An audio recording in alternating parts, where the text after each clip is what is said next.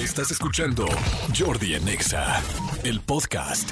Señores, seguimos en estos días de muertos, de Halloween y de todo lo que tiene que ver con terror. Y por eso todos los días Antonio Zamudio está haciendo una cápsula nueva. Mi querido Antonio, ¿cómo estás? Bien, bien, queridísimo Jordi, Manolito, un saludo, un abrazo a todos y totalmente arrancando motores para saber qué extraño, insólito hecho vamos a narrar hoy. Amigo, los, los pasados han estado buenos, ¿no? Los pasados han estado buenos. Eh, yo les recomiendo que, que las escuchen diario y que también las, las chequen en el podcast porque han estado muy buenas. ¿Y hoy de qué va, mi querido Toño? Hoy vamos a hablar de la primera fotografía fantasmal, mis queridísimos amigos, porque sí, hubo quienes fotografiaron por primera vez en aquellos entonces de 1930 y algo, un fantasma que hoy por hoy para nosotros los investigadores es el baluarte de la primera evidencia de un fantasma fotografiado. Es el La fantasma. Café. El fantasma de Cromañón, ¿no? es fantasma. fantasma y No Eva. está- No, no está tan lejos, Jordi, porque es como cuando inició la fotografía per se, pero pues este, por ahí, por ahí. El Vamos primero. a escucharla. Vamos a escucharla. Misterios paranormales. En Jordi Anexa.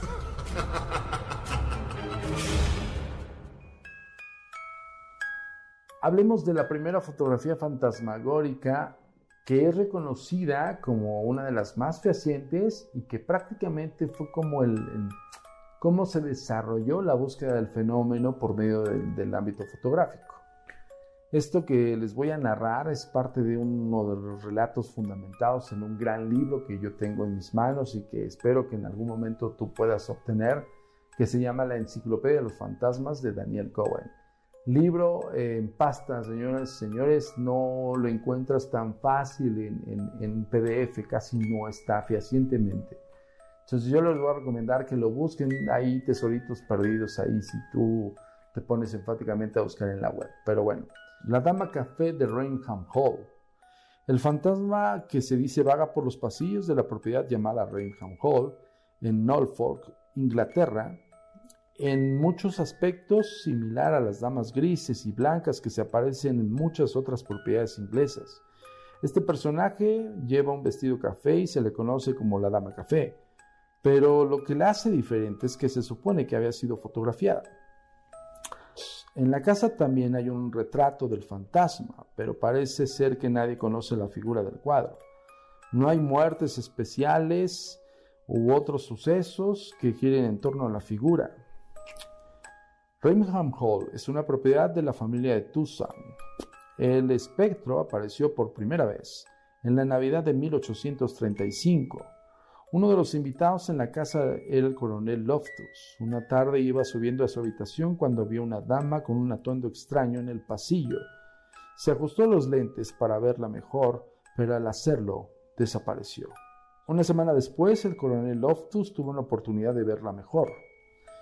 De hecho, casi tropezó con ella en el pasillo. La describió como una dama de aspecto noble, con un vestido de satín café. Su rostro estaba bañado por una luz no terrenal, pero lo más extraño era que no tenía ojos. De cerca, la dama café no era una visión tan agradable. Cuando el coronel Loftus contó su relato, algunos de los demás individuos soltaron la carcajada. Por otros, pero otros declararon haber visto también la extraña figura sin atreverse a mencionarlo por temor a ser objeto de burla.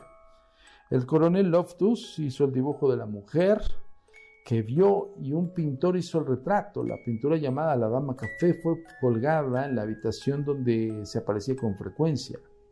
¿Quieres saber más acerca de la Dama Café de Rainham Hall y el relato profundo y escabroso? Entra con nosotros a la fanpage de la Agencia Mexicana de Investigación Paranormal.